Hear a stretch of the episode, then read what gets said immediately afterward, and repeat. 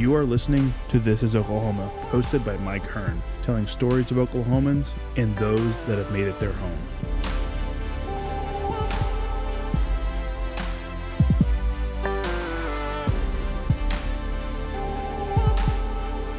What's going on, guys? Welcome back to another episode of This is Oklahoma. Mike Hearn here, your host, back with another episode. Exciting news! This podcast is presented by the Oklahoma Hall of Fame, who have been telling Oklahoma's story through its people since 1927. Follow them online at oklahomahof.com and then definitely follow them on Instagram for all the information that you need because I'm sure that's where you follow us as well at Oklahoma HOF. Let's get into today's episode sat with a mate today. It's weird. It is no, I say weird. It's different. I don't really get to interview mates very often, so it's kind of nice. Um, but sat with uh, Mr. Andrew Holder, who, if you don't know who Andrew is, he works for Keller Williams Real Estate Company, KW Elite off Classen, and we met through real estate. So that was a long time ago. I know. It's like probably what when we think about it, three or four years ago. Yeah. Yeah. I saw the bold picture of us the other day. Yeah, yeah. And it came up, and I'm like, "Who's left?" yeah, who's still in it? Yeah, yeah, it was kind of funny. Yeah, uh, but yeah, we met because you, you know, you left all, all Chaparral. Yeah, you left Chaparral. gas business. Yeah, came to real estate, did very well first year, and then should have got rookie of the year. We won't dive into why you didn't. Yeah, I'm still a little. Still a little my salty. ego's still a little bit bruised. a little that. salty about that. Um, but yeah, met because of real estate, and then um, you gone into like I guess the I wouldn't, I wouldn't say office side of things, but it is kind of office side of things, right? Yeah. So I, I jumped in, um, like uh, like you said, I jumped into the real estate business cold turkey. Um, mm-hmm. a lot of people kind of have that illusion of, you know, let me try to jump in this, dip my toe in the water, and see what happens. I decided, based on the time of life I was, and um, with what I wanted to accomplish, there was no way I was going to be able to accomplish what I wanted to unless I jumped right. all in. Um, so yeah, I jumped in and um, had a lot of success in my first couple years, and had an opportunity to jump on a leadership side of thing, mm-hmm. things. And I'm um, just based off of the way I was raised. I've always been more about giving to others as much uh, than giving back to myself. So I was really blessed by what um, our company had to offer. So I want to make sure I could help. You know, yeah. do my part to bless others. And if anyone's worked or worked with someone from KW or been at the Williams, they'll know exactly what you're talking about, right? Because the I culture so. that we have, or that I mean, I you know, it's it's probably that's how I, I, I mean it's the place where I started doing real estate and it's I, I put anybody who wants to get into real estate is where I push them. Yeah, no, we're I mean we're blessed. Obviously, it's an independent. You know, everyone's independent contractors. So we try to do the best we possibly can. But yeah, we just start things based off of culture first and mm-hmm. um, do everything we can to make everything a win-win situation. Yeah. So, yeah. so before working for Chaparral, working for KW. Uh, you're born and raised Oklahoma. I know your story, but yeah. people listening don't. So yeah. take us all the way back.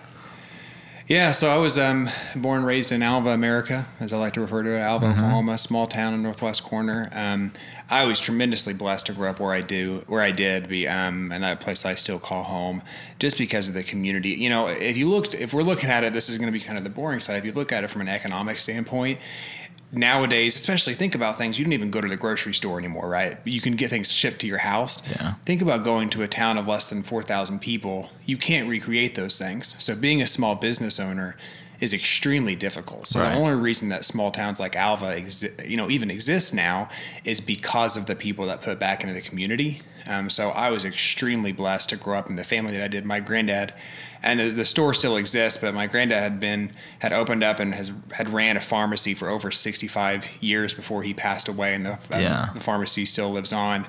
Um, he raised the, you know the good old fashioned way. Literally slept in the store with a shotgun, making sure people wouldn't break in. Um, you know, still did things for a decent amount of time off of lines of credit because he knew that people couldn't pay for it.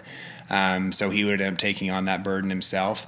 Um, and he never let that get in the way from donating back to the community, sponsoring soccer team uniforms and things like that, and that kind of investment back in the community. Mm-hmm. Um, I and this is actually a business lesson. I looked at that, and then the second that you know the big bad Walmart comes into town and opens up a pharmacy, you know that would be a direct com- competitor with my family's business, um, cheaper prices, easier accessibility because of the timing. Yeah we still prevailed because no one had been the had put that much effort back in the community. And at the end of the day relationship always wins you know? And so I was, anyways, that's kind of a little bit. It's bit. so cool to see that and have that, have that personal experience of having to like watching family fight that off. Yeah, I mean, now does that come with expense too? Sure. I Well, mean, yeah. we, I mean, the reason we got through times like that and still to today is because you know my dad, along with a lot of the other people that are still working at the store, are taking deliveries after the store closes. We're driving up. I can't remember. It's like a thirty mile radius around Alva to take them and deliver the medication to them to their door.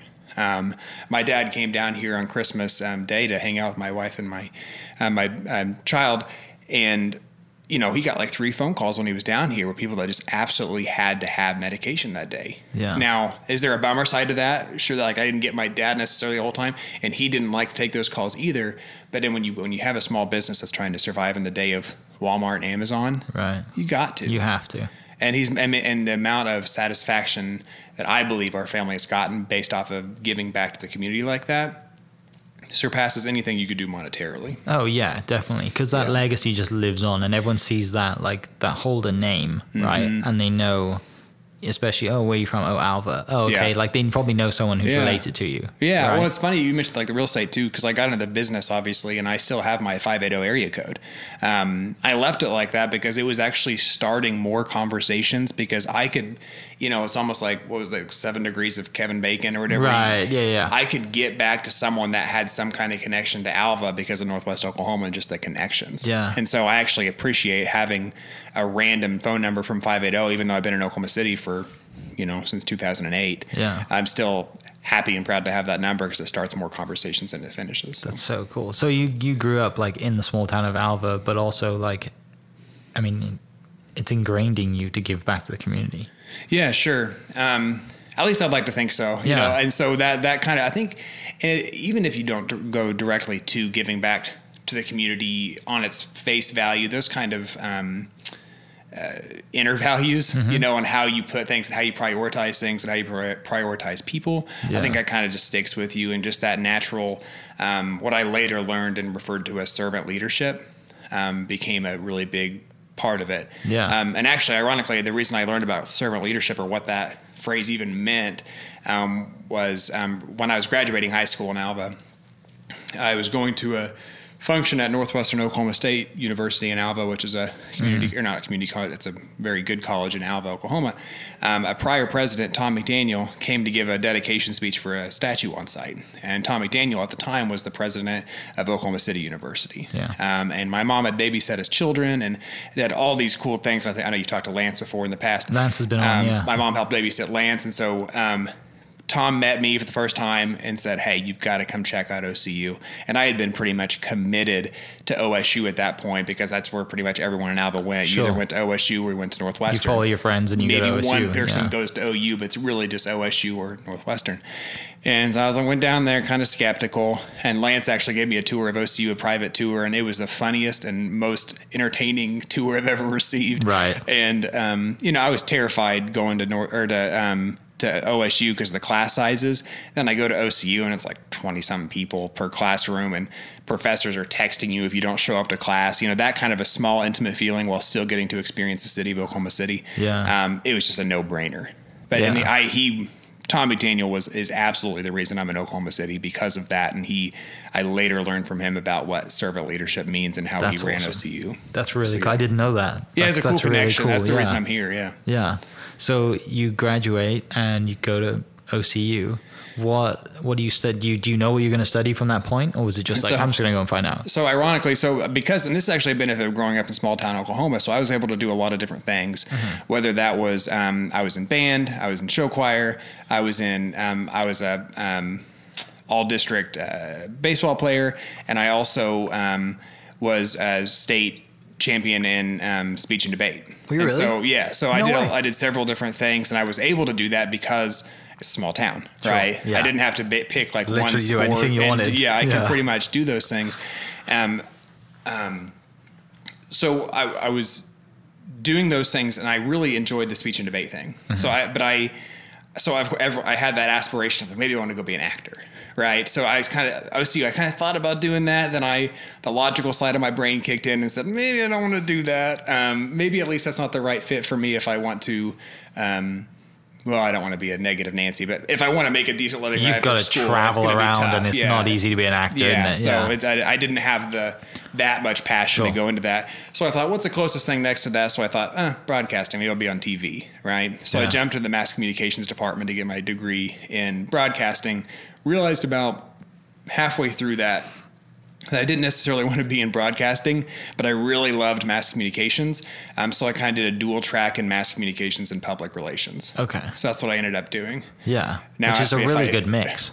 Yeah, it was good. But ask me if I did anything with it.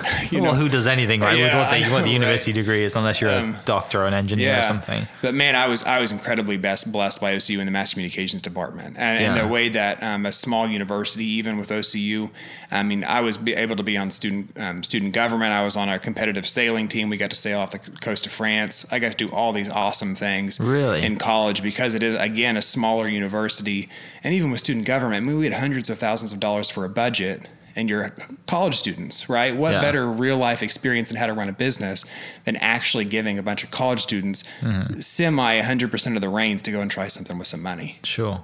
So, Tell me about the sailing experience. oh, it was awesome. Um, so, um, there was a, I don't think it's still there anymore, but OCU had a sailing program. Uh, Gleed Holman was the coach, and he was a fantastic, fantastic guy. And he had a family of sailors. He loved sailing. So, um, there are collegiate sailors, um, collegiate sailing programs in Oklahoma. Okay. Um, UCO has a decent one.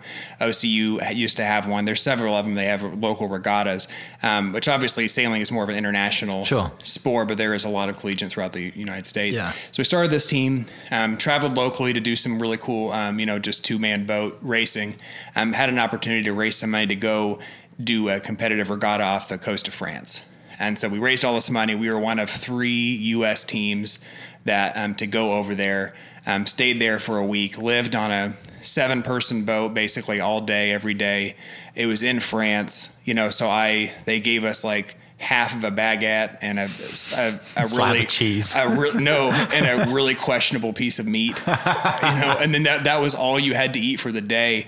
So I remember calling my girlfriend at the time, wife now, and mentioning to her uh, how hungry I was. Yeah. I, and I, when I got home, I had lost 10 pounds in one week because they weren't feeding us. And when we get off the boat, everything's closed because it's Europe. Right. Right. Yeah, we- there's- everything shuts Yeah. There's no o'clock. 7 Eleven on the corner that you can No. get like something that you heat up in the microwave. Yeah. Um, but it was an incredible experience. I mean, we're sailing literally off the coast of France competitively. Mm-hmm. Um, I, w- I am the furthest thing from a talented sailor. Um, we had some really great people on board that were really good at sailing. Yeah. Um, I was big enough and strong enough where I could mess with the spinnaker. So I was in charge of repacking the spinnaker and getting that flying when we needed it. Yeah. Um, I mean, a blast. I mean, such a really, such a cool experience. Where in where what like off what coast? Southeast, Okay. southwest, southwest. I'm sorry, Lorient.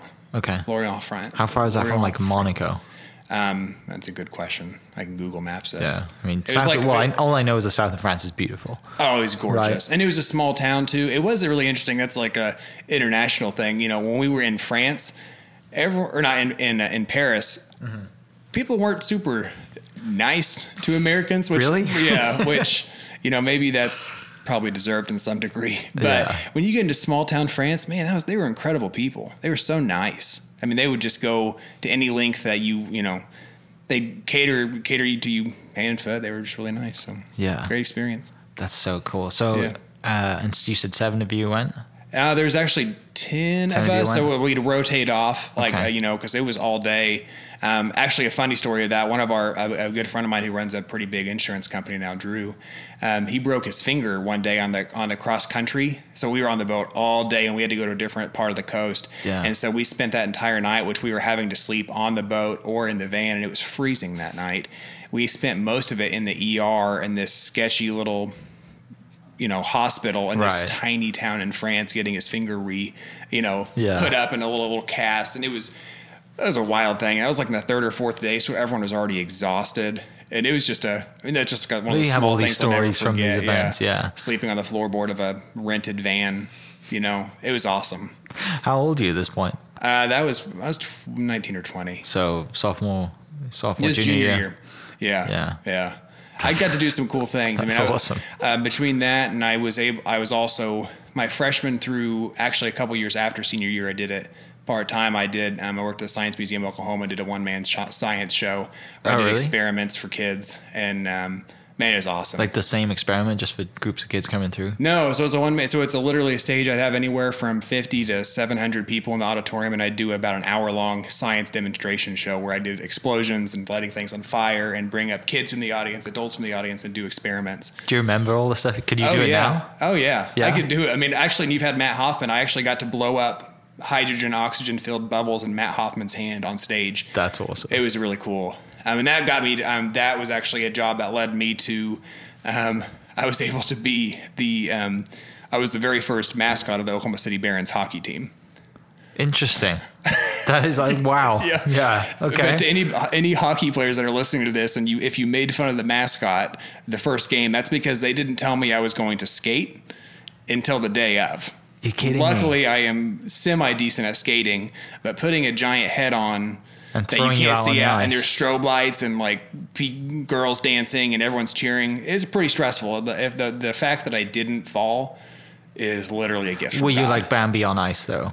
Is I wasn't was like? terrible, but like anybody who's a hockey player, like clearly knew this guy is not a skater by trade. Yeah. You know, but it was awesome. I got to do some really cool things. About halfway through the season, we had to part ways. Um, I couldn't be as available as they wanted me to be because they wanted me to go to all these um, events. Got to do some cool events with Rumble though. Mm-hmm. Um, of course, he'd pop out of his van with like strobe lights and like dancing women, and I'd get out of my Jeep Cherokee and like go change the men's bathroom. You know, so it wasn't exactly the same spectacle, but it was a lot of fun. I had a lot of fun doing it. I have good memories of it now. Right. Um, but that was an experience. They they were a great organization. Just it was the beginning of the season. They needed to fill that slot. They found some punk college kid me to do it. You're like I'll do it. Yep. Good money. It was okay. It wasn't Yeah. bad. The, the scary thing about it, though, I literally went that night to interview and I left with the suit. This is the one suit they had. I didn't sign a contract. I didn't sign Like anything. Oh, they just handed me this suit, and like, gosh, I hope you. Like, so you walk out into this giant head. yeah, with this giant blue bag with a like a Derek the Mountain Lion head and this whole jersey and tail and everything. and of course, kids pulling the tail and pull the whiskers out. Yeah. I'm actually met um, one of the agents, Brad Boone. I met Brad Boone at a hockey game, and he didn't know it. I found it on his Facebook later And you have a picture with Brad, with but you're Brad in the that we suit. didn't know each other. Yeah, That is so Yeah, funny. so funny. Shout out to Brad and Rachel. yeah. That is that is hilarious. So, but anyways, the, I, I mentioned that only because the, I mean the science museum led me to that. Yeah. And the science museum led me. I got to go do um, science um, experiments for, with um, at Oklahoma or the Children's Hospital, and got to do experiments with kids who were Mm-hmm. terminally ill. I mean, I got to do do stuff at the state fair. Yeah. I had a wealth of an experience through college because of the environment that OCU provided, and because of my fantastic job at Science Museum Oklahoma. yeah. So That's that's Yeah. crazy. That's Yeah. so funny. So was like, did you carry the kind of like love of just being and we state champion at debate and stuff? Did you carry that into university as well? Yeah, I should have. I mean, I didn't do anything with it, and I was more on the speech side, right? So I wasn't necessarily Right. going up there debating. I could, but I wasn't as talented at that. I, I had done because I actually I um, got my um, um, state jacket in um, acting as well. So I got both a um, Sure. all state for acting and all state for speech. Um, so I was more of that. I was always comfortable in front of Yeah. people, which is why the science museum led really well easily after that. Um, so I didn't really get to do anything with I didn't I could have auditioned for plays I didn't you Mm-hmm. know of the things I could have done that I probably was most prepared to do was that but I decided to leave those op- those roles for people who were actually studying the degree Yeah. they're probably substantially better than I was anyways so I didn't even try That would have been such a cool story though. You're like, yeah, I'll just try out one time and Yeah. oh, oh, they gave it to you kind of Uh, thing. they probably wouldn't. There, we had some really great, OCU and I've got great friends that are very people. successful. So I don't want to pretend that I'm in the same Yeah. ballpark that they are. Um, but I love doing it. and you still you're still involved with OCU now, right? Yeah, so I'm on our um, alumni board right now, which is actually going through a little bit of a change right now. It'll be kind of a different thing moving Mm-hmm. forward after a couple months. But yeah, I, lo- I go. I just had a meeting with him a couple weeks ago. Yeah. Yeah. So uh, again, like the stuff that you did growing up, the stuff that your family's always done, given back, you just kind of brought to Oklahoma City and just same with Mm-hmm. Yeah. stuff like that, which is So kind and, of cool. and it's interesting, and I know you've had some people on from um, Midtown Rotary Club. So Mm-hmm. we've, um, I, Kirsten and I, because OCU is obviously a very, auth- or if you don't know, it's a very arts focused school. A lot of, Yeah. um, you know, uh, arts heavy. There's a lot of acting and dancing and, and everything. There's a lot of fantastic business schools and things as well. It's just it's known as Heavy like performing arts, arts. yeah. Um, and I've always been passionate about that. My wife and I, Kirsten, were looking for an opportunity to be a part of something like that. Mm-hmm. Um, stumbled um, on it because of Laura Lahman, our president right now, actually had invited us to come to Midtown Rotary. And this was a club that did nothing but help volunteer for arts based organization and raise money to give Yeah. back to arts based programs and um, things that are furthering the finer arts in schools and the communities. And it was a perfect fit. Yeah. And I was so pumped to find something like that. And that was where I really, because I needed to be behind the vision too, right? So like I don't, I, I, I love giving back when I can just give back, but I, if I really am bought into the vision, yeah, when you I have like a legit like say in things too, right? Yeah. Because that's how when we you know I came and hung out with you guys at Midtown at the Rotary, and I've been a couple of times before that. Like it's it's a cool group of people. Oh yeah, yeah. Everyone's going. Everyone kind of pretty much go in the same direction, aren't they? And if Mm-hmm. Yeah. they're not, it's easy to kind of get everyone together. and Yeah. everyone's like-minded. Well, and you know the the the, the cool thing I do too I like about Midtown Rotary is that there's a lot of people that join organizations to say that they joined the organization, Sure. right? Or I want to be a part of this particular group of people because just by being associated with these people, I get like a higher elevated point of status. or It's a resume right? builder It's a resume builder, yeah. but that is the furthest thing. Sure. What we attempt in Midtown Rotary Club. If you're not, you know, you know, when we're volunteering at the Plaza Festival or something like, we're putting up. You know, bleachers and doing like Mm-hmm. the dirty work that people don't want to do, and we're happy to do that. We're not there just to take a picture and leave Yeah. you know and that's that's the kind of stuff because that's just how i was raised small town again i don't want to sit there and just stand there and look pretty as a volunteer effort I put me Right. to work you know i brought my work gloves i'm ready to go I got jeans on let's do this thing Yeah. so we can actually make an impact instead of just talking about it Yeah, definitely. And the the Plaza Fest is it's a great festival to go to. Oh yeah, a yeah. I mean, it's fun. awesome. Yeah. We, I mean, all kinds of. We've got momentum coming out. I mean, there's all these art things that we volunteer for. I mean, we do a lot of really cool things. in Mm-hmm. Well, and the the spelling beer is coming up too. Yeah, right? next Which week. we announced next recently. Friday. Yeah. I'm really pumped for that. I was in charge of the beer vendors and the food vendors for that, um, which Yeah. uh, I know you had some Hal Smith too. Hal Smith is actually sponsoring Pub W is sponsoring the event next Friday. Nice. Tickets online now. Yeah. Yeah. Hopefully this one goes out before. Yeah, it might go out. That's okay. if you went, I hope it was fun. Are you competing? Um, no, the spelling bee itself, good at spelling? absolutely not. You No. know, I don't feel I feel comfortable in a group of people if I know what I'm talking about. Right. You get me up there. I mean, I can't. There's so many words that I simple words that I spell wrong. You know, Yeah. I I'm the before same E, way. except after E, I'm getting confused. I mean, Yeah. without spell check, I'm pretty epic Greek at this point in my life. Yeah, yeah, which is kind of sad, but Uh, well, I think the the generation of people growing up now that's it's the, they're the same way, right? well, yeah, which I kind of hate being a part of that cliche, but Always on their Guil- phone, all that stuff. guilty as charged, yeah. Hundred percent. Yeah. Um, do you get back to Alva much? as much as I can. It's hard. Yeah. You know, we've got a so we've got a 14 month old baby now, and he's awesome. Yeah. Um, which is he's actually named after my granddad, who um, helped start Holder Drug and Alva, Jim Holder. So he's Mm-hmm. uh, Jimmy Holder. Um, as much as we can, we like going up there. My dad's still up there, so we love going up there. Yeah. Um, working to get back more that Jimmy's a little bit older. Do you have like brothers and sisters that still up there? I've got my brother that lives down here. Actually, works at Tinker Air Force Base. So Gotcha. he's a computer programmer, Older or younger? older, and So he kind of blazed the trail then, I guess. Huh? Was he complete? You, you say he's completely different to you growing up? Yeah, well, I mean, we're, we actually have a very similar sense of humor, but if you were to see us in the room, you probably wouldn't think that we're related. Yeah, That's probably a good thing sometimes, isn't it? yeah. For him, he didn't have to look. He didn't have to be too much like me. So you never wanted to go down, I guess, the Air Force route? Um, no, No. no. Actually, you know what? I thought about it. Okay, so that's kind of interesting that Yeah. you bring that up because um, I went through what I probably have been through a couple of them if I'm being honest with myself. But what I commonly refer to as my quarter semi quarter life crisis. Like I, so I when I graduated OCU, I knew that I didn't really want to use that degree. So during my senior spring spring semester of my senior year, I started working on my private, private pilot's license after I graduated, I actually um, worked, kept working towards my instrument rating, and then I also got my commercial license Yeah. after that point. So I did consider joining the Air Force at that point to try to work my hours up and get into the um, business. But that's what I did for a year after I graduated college, was working on that certification.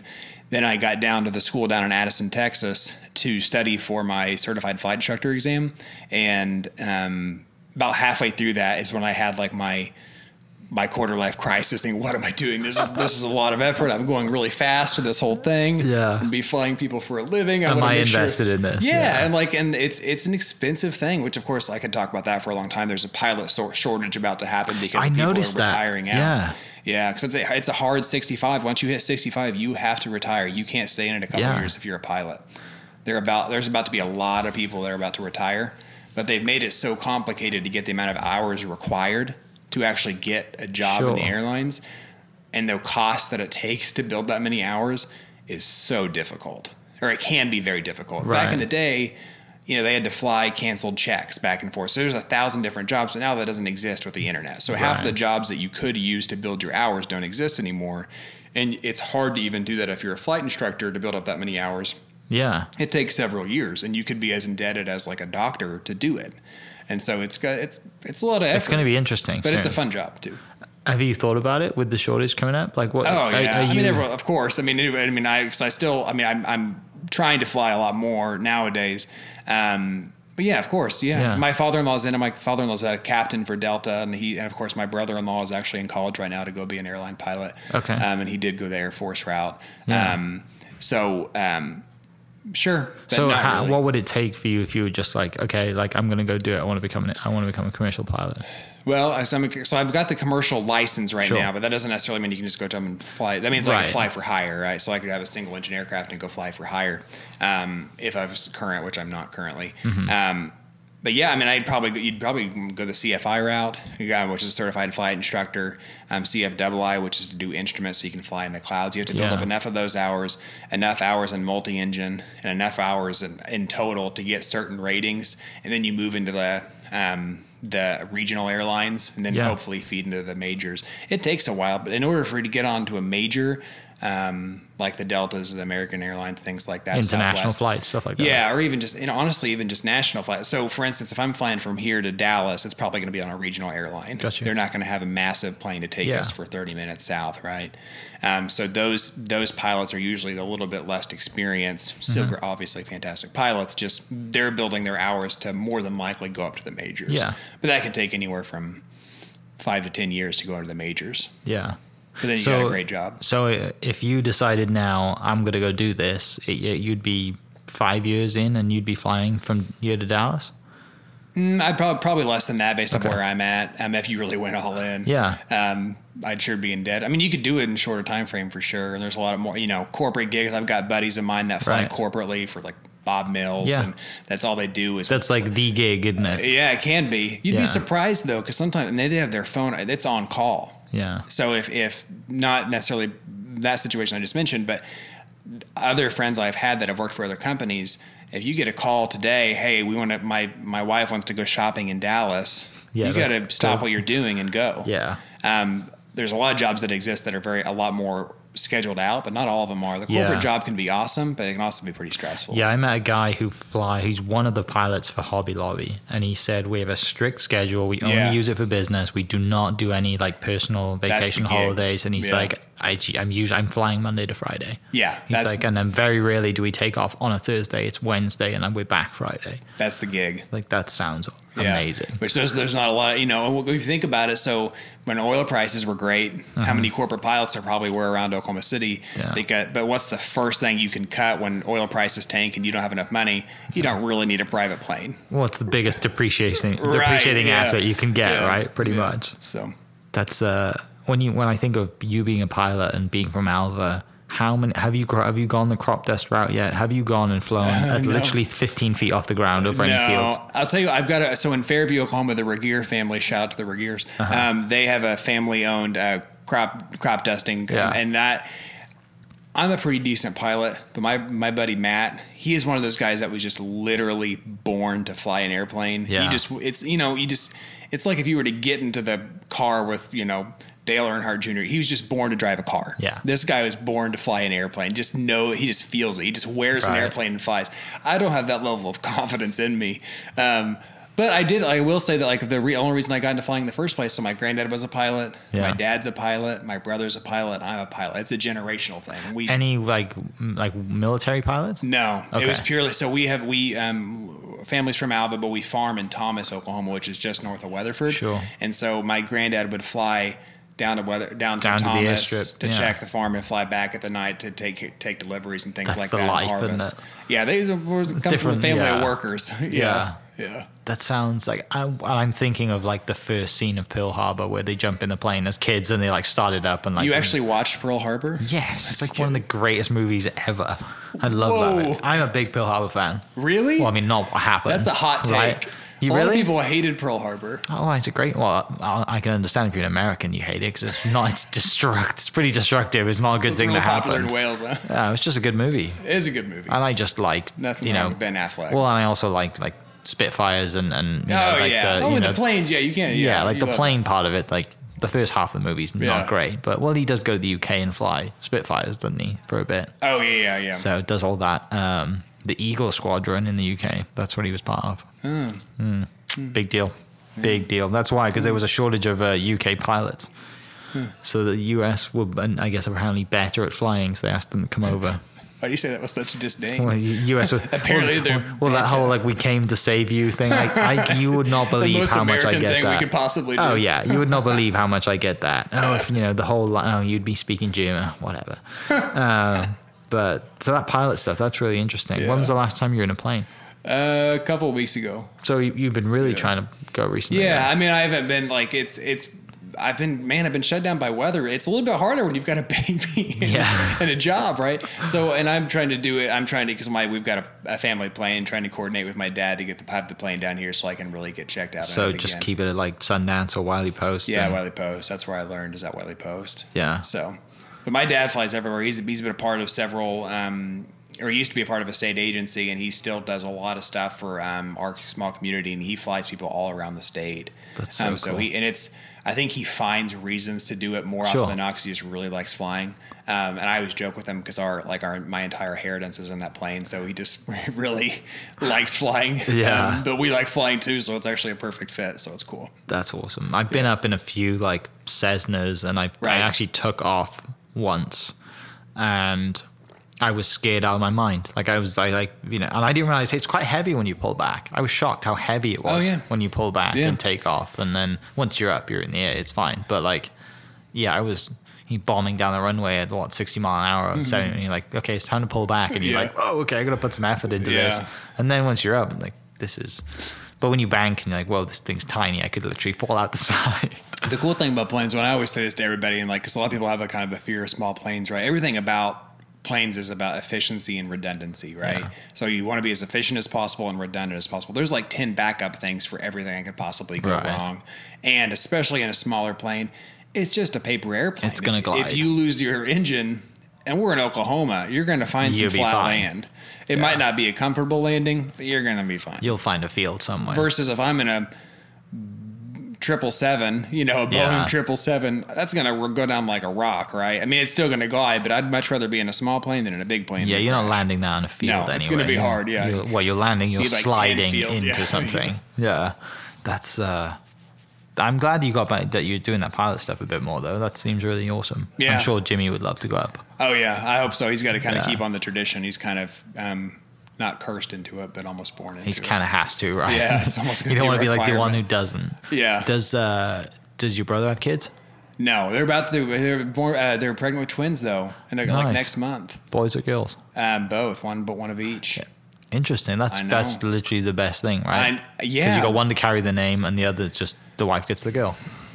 and it's just it's t- i mean i think going through one semi recently and like oh my gosh you're doing that times two Yeah. It's like ooh Yeah. and but my, my wife brought up a good point like she they're not going to know any different They're not. You're They're right. like that's like they're going to be born into twins that's all that's their ground zero Yeah. versus like if you were to give me twins now having already dealt with one like my world my hair's on fire right That's that's the worst, and is having the twins the second time. Right. I mean, I can. I'm, I'm sure there's a lot of people that have, that had that Yeah. and made it through. I just never experienced that. But um, yeah. Yeah. Godspeed to my brother. Do you uh, plan on having any more? Yeah. Probably Yeah. have. Yeah. I pray- ask me I Fingers crossed that you don't have twins a second time. No, the good Lord, don't say that to me. Jimmy needs a play partner for sure. yeah. But uh, that's uh, that's really interesting. I didn't uh, I didn't expect you to say that you'd been flying a lot more. That's really cool. Yeah, I'm working on it. I'm like, you know, it's part of my growth plan for the years to really get back into it and make sure that I'm making it more of a priority. Yeah. I mean, it's a really expensive hobby to not play with. Very expensive, right? well, especially when it's in your inheritance. Right. Yeah. Like, I especially should with my probably take care- full into it, advantage so, of this yeah, right now. But yeah, I mean, I've been I've been really blessed to do the things that I've done, and it's it's kind of I think everything has set the stage for where where I am now, what I've done, and kind Mm-hmm. of everything that I've learned has set up the stage to help me take the risks that I needed to, and you know, Yeah. everything. And you mentioned you met Kirsten at college. Yeah, that's So- actually a funny story. We got time. I don't know if you've heard it. I have- probably haven't. Um, so when I first met my wife, I was actually had been, I was in a relationship with somebody else, and it wasn't necessarily, it wasn't exactly the relationship I wanted to be in. Um, No disrespect, but it wasn't necessarily the relationship I wanted Mm-hmm. Yeah. to be in any longer. And I hadn't met Kirsten. I was on a, you know, this pre-college fraternity trip, rush trip, right? Yeah. And I saw Kirsten uh, uh, on the other side of a campfire and started randomly talking to her. She was there with another guy, and she made the biggest impression on me. That I mean, I just like, I just honestly, Yeah. like you know, the heavens opened, and I was sitting here thinking, if there's girls like this at OCU, what am I doing with my life? I'm, I'm, I'm, image, I'm pi- picturing that moment right now. You're sat at a campfire and you're looking at it through the flames. This is, we're This is recording literally what's happening. We're recording yeah. this on Valentine's Day. This is Yeah, this is a good yeah. day. Yeah, that's and, funny. And so, she, I mean, that's actually what happened. She was literally across the flame from me, and I could see her, and I was like, well, this, and like, just the way she was talking, I could tell she was intellectual and she liked the arts. And Yeah. I just, I mean, I loved everything about her. And um, so she made this profound impact on me. I go home, Mm-hmm. I come back to OCU a month later or something when school starts. I happened to run into her on campus, Mm-hmm. and she broke my heart in one fell swoop because she reached out her hand to introduce herself to me because she had forgotten who I was. oh, crush. So I had gone home and I actually had ended the relationship I Yeah. was in and got back to school. And this girl who made such a profound impact on me legitimately forgot who I was. Which she hates that story because she will tell the story afterwards that I had been dating somebody else in college and then she I wasn't I was ignoring Kirsten apparently, Right. even though I didn't even think she was in my playing field. yeah. Um, and then I finally got together with her, but she's not a huge fan of that story. Sorry. so what is her side of the story then? her side of the story is that she was having a terrible time on that rush trip with the guy Oh. she was dating, and was not focused on anything else, but It just trying to get out of that out. situation. So I'll give her grace Yeah. for that. It was just funny because of how much of a profound impact she made on me. Yeah, that's awesome. And you, and you guys have traveled quite a bit too, right? You've been Yeah. to my side of the pond. Yeah, so we studied abroad. That was another thing I got to do at OCU. We studied abroad in London. Yeah. Um, we're outside of London in Surbiton. Um, and it was awesome. I mean, we were there. I mean, I say studied abroad. It was five weeks. It was a summer Yeah. study abroad. Um, that was huge though, because I was 19 years old. You know, that's the first time. I mean, I I came from a town of 3,500 people, Right. right? Depending on what time of the year it is, 3,500 people. Um, Oklahoma City was referred to as the city. Yeah. You know, we just called it the city. I had never really, I mean, I had been traveling. I, I had been into New York City, but I'd never stayed there, you Yeah. know, and they, I just fly to You've London lived with, somewhere for five weeks. yeah, without my parents, without anybody. I'm just living there for five Right. weeks. You know, I got to learn the tube like the back of my hand in London. Um, traveled to Wales for a weekend. Um, that was awesome. There was a Yeah. uh, arts festival going on that weekend. Everything was in Welsh and English, so it was really confusing. Very. Um, uh, but it was awesome. I mean, I loved it. We we didn't have a whole lot of money, so some people went to like France and did these other things. We had enough money to get on the train to go to Wales. Yeah. so that's what we did.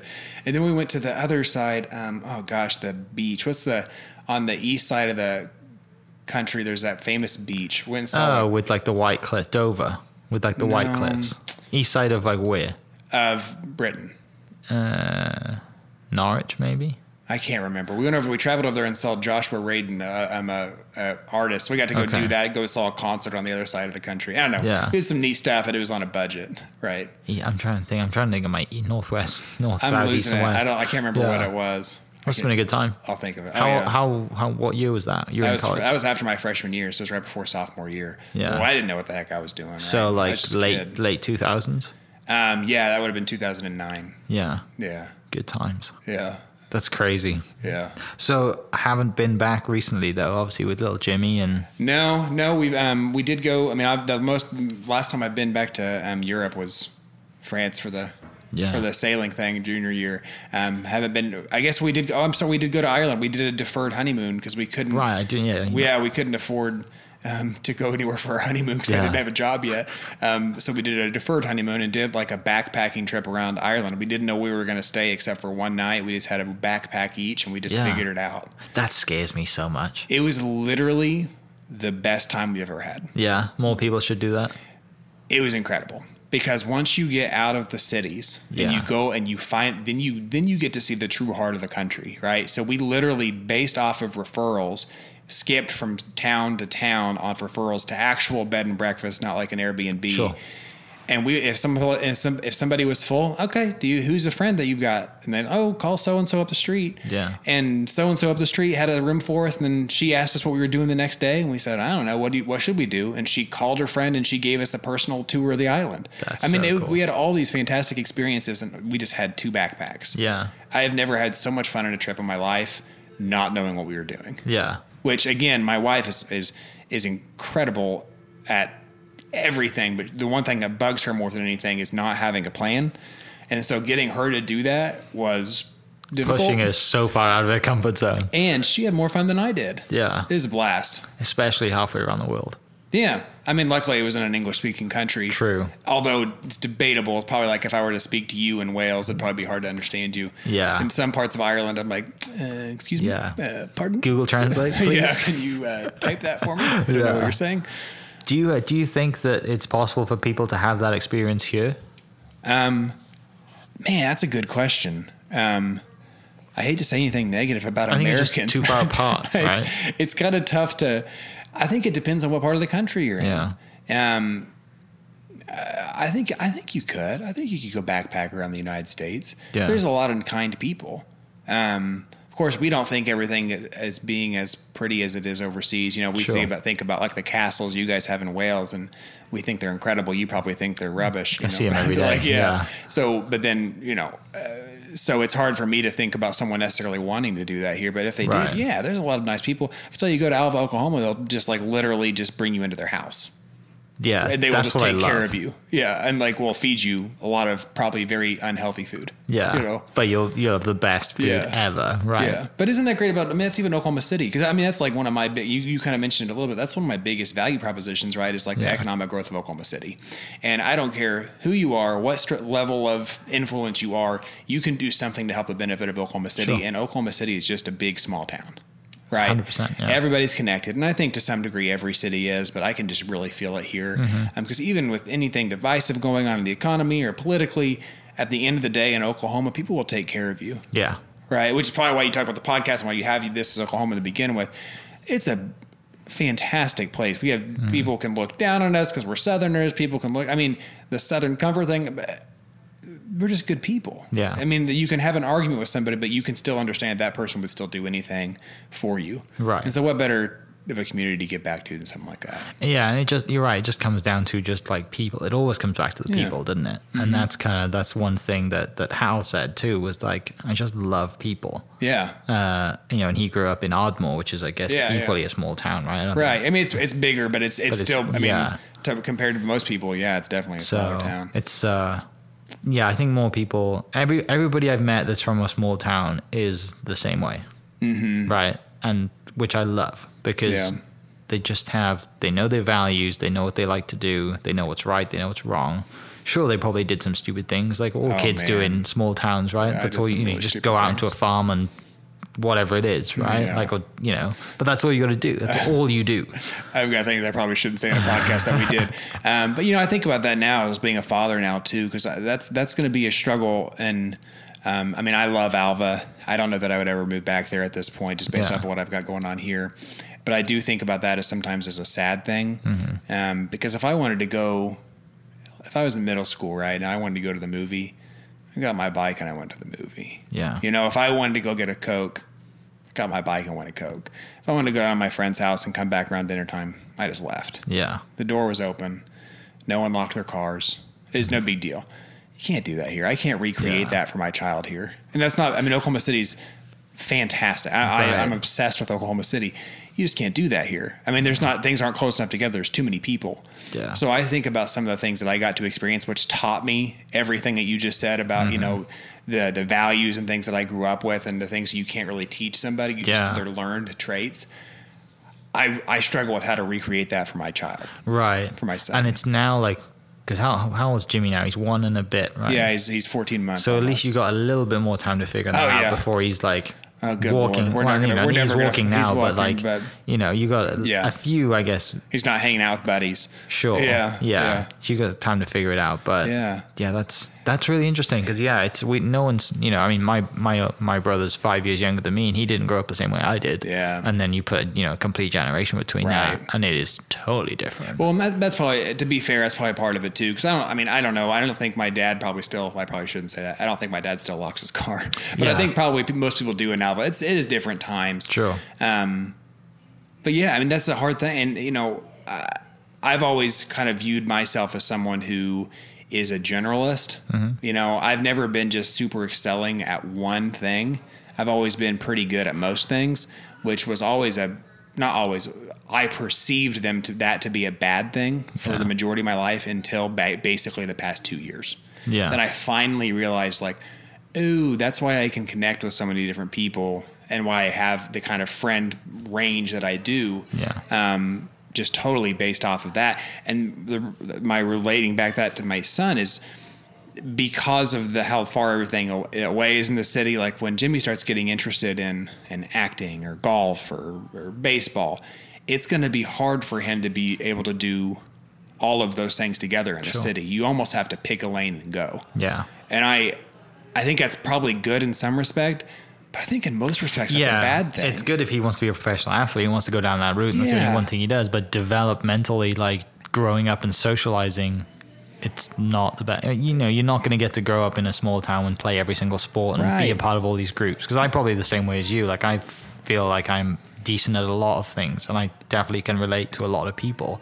You know, I had like my golf group, I had my football group, Right. and you know, and, and then I had my like I love cars, right? So I have my group of car friends, and now now I have my group of friends in the states, right? Mm-hmm. And all, all this kind of stuff. But yeah, like I've never had that one thing where I've like gone completely Yeah. all out at. Yeah. So I didn't think of it that way. Well, and it's important, you know, and that's I, I'm bringing it back to Midtown Rotary. I mean, like, and that's why I'm so passionate about the arts. I, I Mm-hmm. Am a firm believer that you have to have everything, right? I mean, it can't just be like we're just playing all day and Sure. everything's just a whimsical dream.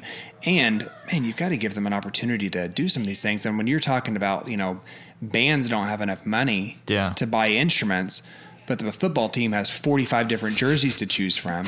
Give me a joke. Yeah. You know, give me a break. Yeah. You know what? I mean, these people, like, if I can point, the one thing I've told my wife, like, my our one goal for our child, or for Jimmy, is I want him to have empathy. Yeah.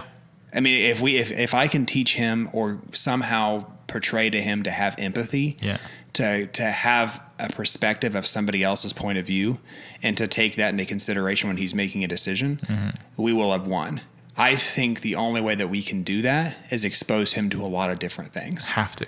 And that's incredibly difficult when everything is so regimented. Yeah. And it's hard to do multiple things and schools don't schools don't provide art anymore. They don't have enough funding for a theater. They don't have enough funding for a speech and debate team. They don't have enough funding. I every year I give to my speech and debate team, they still don't have enough money to travel. They have to raise money to travel. Yeah. And if I point to one thing that's ever going to give me success in this life, 100% it is to be able to speak in front of a group of people. Yes. It's pretty much Totally the number one fear out of all Americans is to speak in front of a group of people. I learned how to do that in middle school and high school. Yeah. And speech and debate did that for me.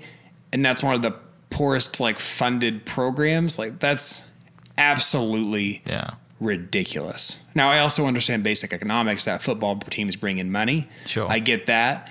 And you can't forget about the arts. I mean, you just Yeah. can't. That's vital. I mean, I and maybe I'm maybe I'm just biased. No, but like I, you've, but you, you're not biased. You just, you know, it works. You've experienced it, right? And I've seen it work for my family. Yeah. You know, and those are and people the people that I know from the people I grew up with that are the most successful today yeah. were in speech and debate and theater. And and we're not talking about people that are actors. We're talking about people that are attorneys, that are physical therapists, that are um, accountants. They were in speech and debate. They were also in sports because I think sports is incredible. I've I love baseball like more than anything. Yeah. and that they had to have that element. You know, I just think that's I think it's critical. I think we're doing a huge. They just go together, don't they? You've got to have like that competitive side and the camaraderie of playing sports, but the, also the competitive side and the being able to speak on stage and debate and act and all that other stuff that will shut people down if they are asked to do it. Well, and expose you to something. That, I mean, most think about most plays are like something about it's like a um, maybe a controversial topic, Yeah. right? That you might gain some empathy from. It's like, man, I didn't understand. I remember doing a play in high school about the Israeli Pakistani Mm-hmm. um, conflict. Um, like I didn't know anything Know about, anything about that. it. Alva, Oklahoma, that's not right. one of you know, and like that's like list, okay. I can understand what, what's happening here. I can have empathy with these people. I don't know, and I think that guides your decision making abilities through everything Definitely. um, which I'm getting kind of like existential here, but I, I think that's important. it is important. You know, but it's, it's also not, and I think about this too because I always think about both sides of that conversation. The other side of that conversation is that it's hard to quantify that in a school setting. Sure. I can't give someone an exam and say, "Well, what did you learn? That's art." You know, I, that's you can't quantify no, it. you can't. Yeah. So I, I understand That's the hard part of it's it. hard to find something you can't quantify. Right. But good lord, I mean, do some. I don't know. Someone's better at research than I am, but I just I'm whoever that person is. If, if they listen to it, like, gosh, I hope they like so, contact just me. more social experience and uh, doing a bunch of other stuff. Yeah, and it's okay to do both, Yeah. right? You know, it's It okay is. to be the star football player and be on show and be in show choir. Yeah. You know. But then again, it takes a very strong individual person to be able to do that. Yeah, Right, because you're in high school, and the, the but the like I said, the environment leads to that, right? Because Yeah. growing up, you're like, oh, this guy plays football, he's awesome, everyone loves him, but his team's going to give him so much crap for going to. Mm-hmm. I that- got- that's growing up. That's how it is, isn't it? Totally. Sadly, I'm, there were baseball tournaments. That I, I mean, I was a starting member on the baseball team, and I Yeah. there was a tournament that conflicted with a spa- state tournament for speech and debate every single year. Every year, I chose speech and debate state yeah, over that tournament for baseball, and I got a lot of crap for it. Yeah. there was not a better decision I could have hmm. possibly made. yeah. You don't, I you don't want a baseball trophy? I mean, I love baseball. I mean, I love it. I, I mean, I think, but my fondest memories growing up in like travel baseball team and, you know, in Alabama, Sure. Oklahoma, traveling to Kansas and doing all this stuff for baseball. But when I think to what's gotten me to where I am now, speech and debate every time Yeah, and the arts. because the things that you learn in baseball aren't going to la- outlast the things that you learn doing speech and debate. Yeah, I mean, rest they, but they life. go in hand in hand. You know, team sport. I mean, I could go. Well, on yeah. I could go on the same rant for sports too, and sports is already pretty well funded. very well So funded. I don't. We don't. We need to make sure that the arts get Yeah. funded too. Well, it's good to see, like in Oklahoma City now, the arts are starting to, you know, with the, the new museum, the contemporary art, Oklahoma contemporary Yeah. buildings going up. Um, Yeah, and Steve there just Boyd seems to be a lot of stuff going with Midtown that. Rotarian. He's going in there, and yeah, Yeah, um, that's a cool building. I don't know if some people like it, some people don't. But yeah. um, I think it's awesome. yeah. Yeah. Well, and then like I guess the most recent topic about arts and kind of branding uh, would be this new state rebrand. Have you seen Yeah, that? I have. what do you think? I don't understand why everyone's so upset about it. Same. I think people just I don't like the logo. I like the I like I like and I, I tweeted out this and I got completely lit up for it. So I don't like the logo, but I like the meaning behind it. Yeah. right? Um, and, I, and but my tweet before that was you know can somebody confirm what's gone on here? Was it Mm-hmm. you know have we volunteered volunteer 200 volunteers of Oklahomans and then have we paid a company in Canada? Right. and I'm not a huge branding guy, but I know a little bit about it. And and someone who wasn't very happy with me on Twitter, it's different, isn't it? People have Yeah, strong oh, thumbs, yeah. and that's it. Um, and I was very polite Strong back. thumbs, yeah, uh, you know, she just said. Uh, yes, it was a you know they were Oklahoman, and I had to ask more questions to get everything out of you know the information. And then I saw a great article, so there is a good article about it. You people just need to dive into it. But I did see that Lieutenant Gov Pinnell was equally throwing fire back and people replying to him saying and I, I like that like Yeah. he's he's he's just not like sitting in his office like he is replying and confronting and battling for the thing that he's just put a lot of his time into Well, and I love that you said that because uh, Lieutenant Governor Pinnell, like I heard Mm-hmm. him speak at an event a couple months ago, and he was talking about his Oklahoma bathroom tour, right? So he's going to every travel stop in the state. To like see what the experience is in the travel bathrooms, right? Yeah. And it's like I'm sitting here thinking about the bigger picture, right? So I don't even mind. I don't know if I'm in love with the logo or not, but I don't really. I didn't do Right. anything to put Sure. it together, so why? yeah I'm allowed to have an opinion, but I'm more about moving things forward Yeah. and having our state logo being just okay before now. Like, Yeah, okay, come I on. mean, let's. That's not exactly a great introduction to, Right. you know, might as well say just like, well, at least we're not Texas or yeah. something like that. and now it's imagine that yeah, right? the I tagline yeah, and so at least we've got something moving forward, and I'm I'm just so excited. And maybe this is something that's been happening before. I just wasn't privy to it, Mm-hmm. but Lieutenant Governor Pinnell doing all the work that he has to really regain that so that work. pride in Oklahoma. And honestly, maybe you take the side that um, if you don't like the logo and you're vocal about it. Hey, that means that you're passionate about the state and you care about what it looks Yeah. like. I could probably make an argument that's way better than that was 10 years ago. People were maybe embarrassed to talk about being in Oklahoma, Yeah. you know? Yeah, we're, not a flyover state anymore. Exactly. So people now people and maybe if we hadn't done all the things we had with like maps, all the maps initiatives and the thunder and all Mm-hmm. that stuff, and all the obviously the businesses around um, Yeah. the state of Oklahoma helping that. Um, if we wouldn't have had that, a rebrand might not have mattered. No one was Sure. going to care because I was like, eh, doesn't matter. We don't Yeah. really have pride in the state. So I, I hadn't thought about it like that. Maybe at least people have pride in the state enough Yeah. to argue about a logo. So there's the workaround. There's so we can find and a lot positive. of people would like diving into like I guess the whole the, the company uh, and from what I've been speaking to my branding and advertising people that I know they said that they got a complete deal for two hundred it was two hundred fifty nine thousand dollars I think Oh, they, yeah. it cost and I think it was like I, I think the company they hired which had just managed basically all Right, of these that's two what it people was, right yeah. and 200 people from Oklahoma came together to do this.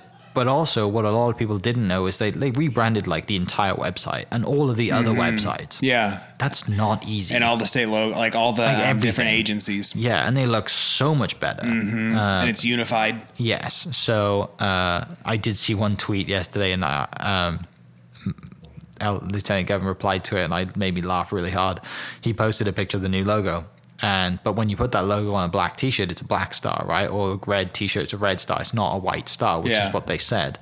And there's a guy has commented, you know, he posted a picture with like a bunch of people wearing the shirt. It's a gray shirt, logo over it, gray star. And the guy is like, I still can't see the white white star. And Pinnell replied saying, Well, you better keep looking. like, this is just, this is brilliant. They're having a blast doing this. Like, and I, and I had. I hope he is having fun. I hope Oh, he's I'm not sure like he is. brooding Yeah. over it. No. Yeah. But I, I've reached out to a couple of people who are on his design thing to just I want to have him on the podcast. I Right. want him to share the story and let's, Yeah. let's talk about Get- it more. get their side. Let's talk about it for an hour and see how people Yeah. can you know because when you see like one picture and a logo and then you know I saw someone said it's like the the the state now looks like a um an insurance agency or something like Oh, that. yeah. But no, nobody dives into it, right? Nobody got dives into the story, and, and hopefully that can happen. But um, Progress. progress for sure. Uh, this has been good, mate. I really, really enjoyed this. There's a lot of things I didn't know. Uh, but It's you, kind of all over the place. I'm kind of all over the place though. I love that though. I love the uh, the hockey thing's hilarious. Yeah. I gotta. man. I want to see that picture. You should. Okay, so I, there's a funny thing on that though. Like one of Yeah. the one of the appearances I, I did with Rumble. I mean, what I said about he really comes out of that van. It's got strobe lights. You might as well throw confetti. Like they're giving away free cars. And I seriously am getting out of my gold Jeep Grand Cherokee, Yeah. opening up the trunk, grabbing my bag, going into the stall in this tiny men's bathroom and changing to be at the same event. no one knows who you are.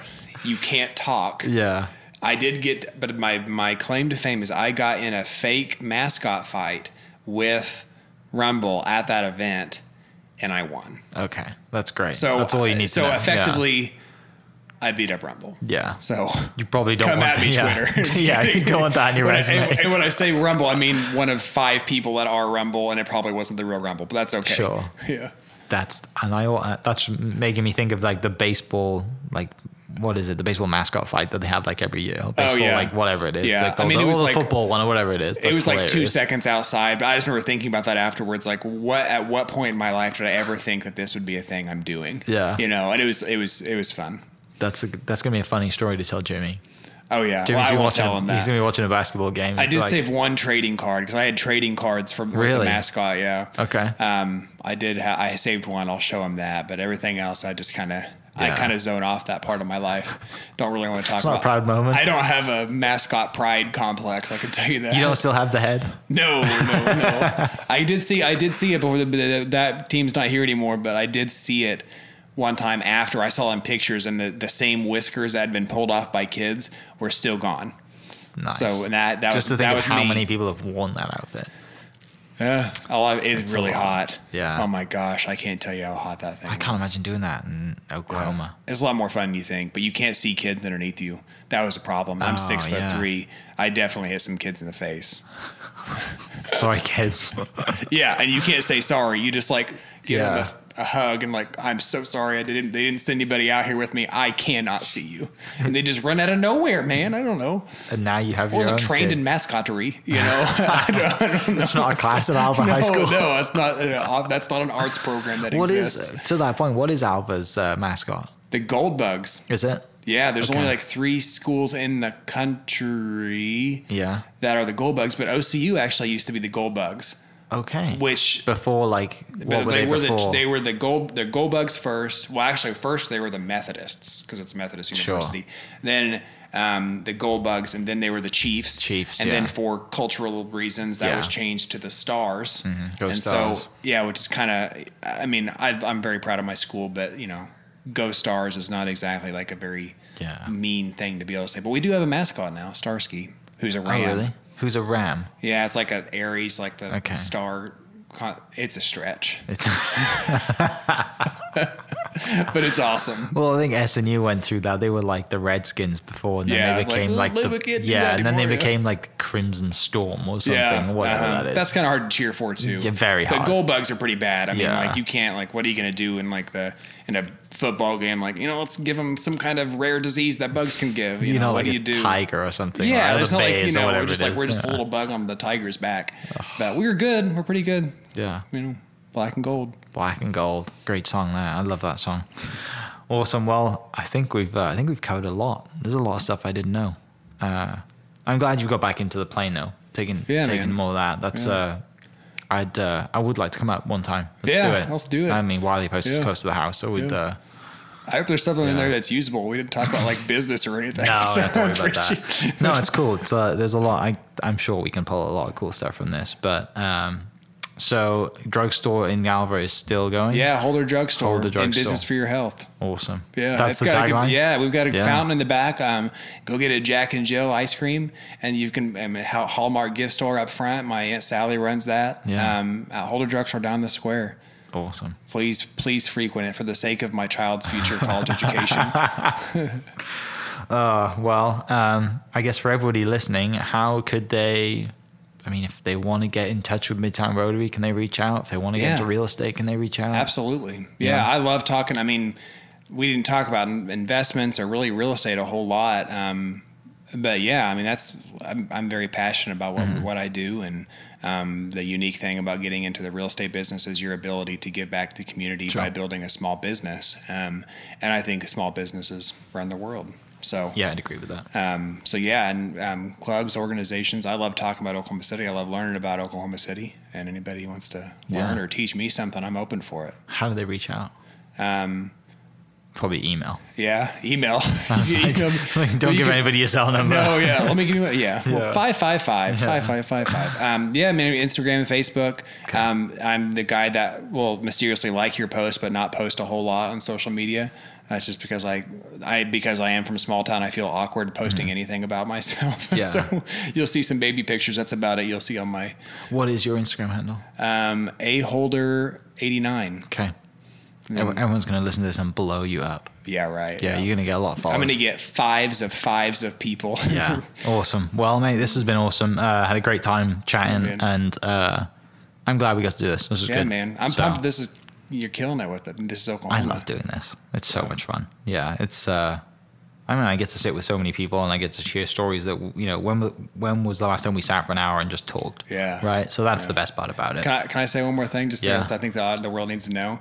I definitely made fun of Mike when he first started this the Instagram 100%. page, and so I was very wrong. And I would like to publicly say that I think I was had wrong. like I think we were having breakfast at Sunnyside. we Shout were absolutely Sunnyside. having breakfast at Sunnyside. And I think at the time I had like 4,000 followers in about four months, and I was Yeah. so happy. And you were like, "What are you gonna do with that?" you know, and I remember exactly what I said. Mike, go sell some houses. Go sell some houses. I was actually like Keller Williams at that Yeah, point. I was. I was like, yeah. Anyway, I'm still selling houses. I've sold a few. Just uh, I've done a few more podcasts than I have houses. But no, man, this has been awesome. Uh, everyone listening, definitely reach out to Andrew if you want to get into real estate or.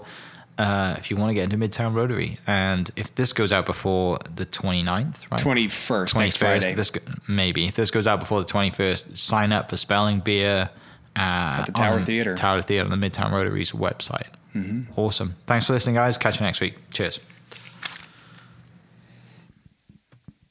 This podcast was presented by the Oklahoma Hall of Fame, who've been telling Oklahoma's story through its people since 1927. Follow them online at oklahomahof.com and definitely on Instagram at oklahomahof. Catch you next episode. Cheers. Thank you for listening. We are inspired by those around us and hope that you are too. Make sure you subscribe to this podcast on your favorite podcast platform and leave us a review so we can keep telling your stories. For more great Oklahoma content, follow This is Oklahoma on Facebook and Instagram.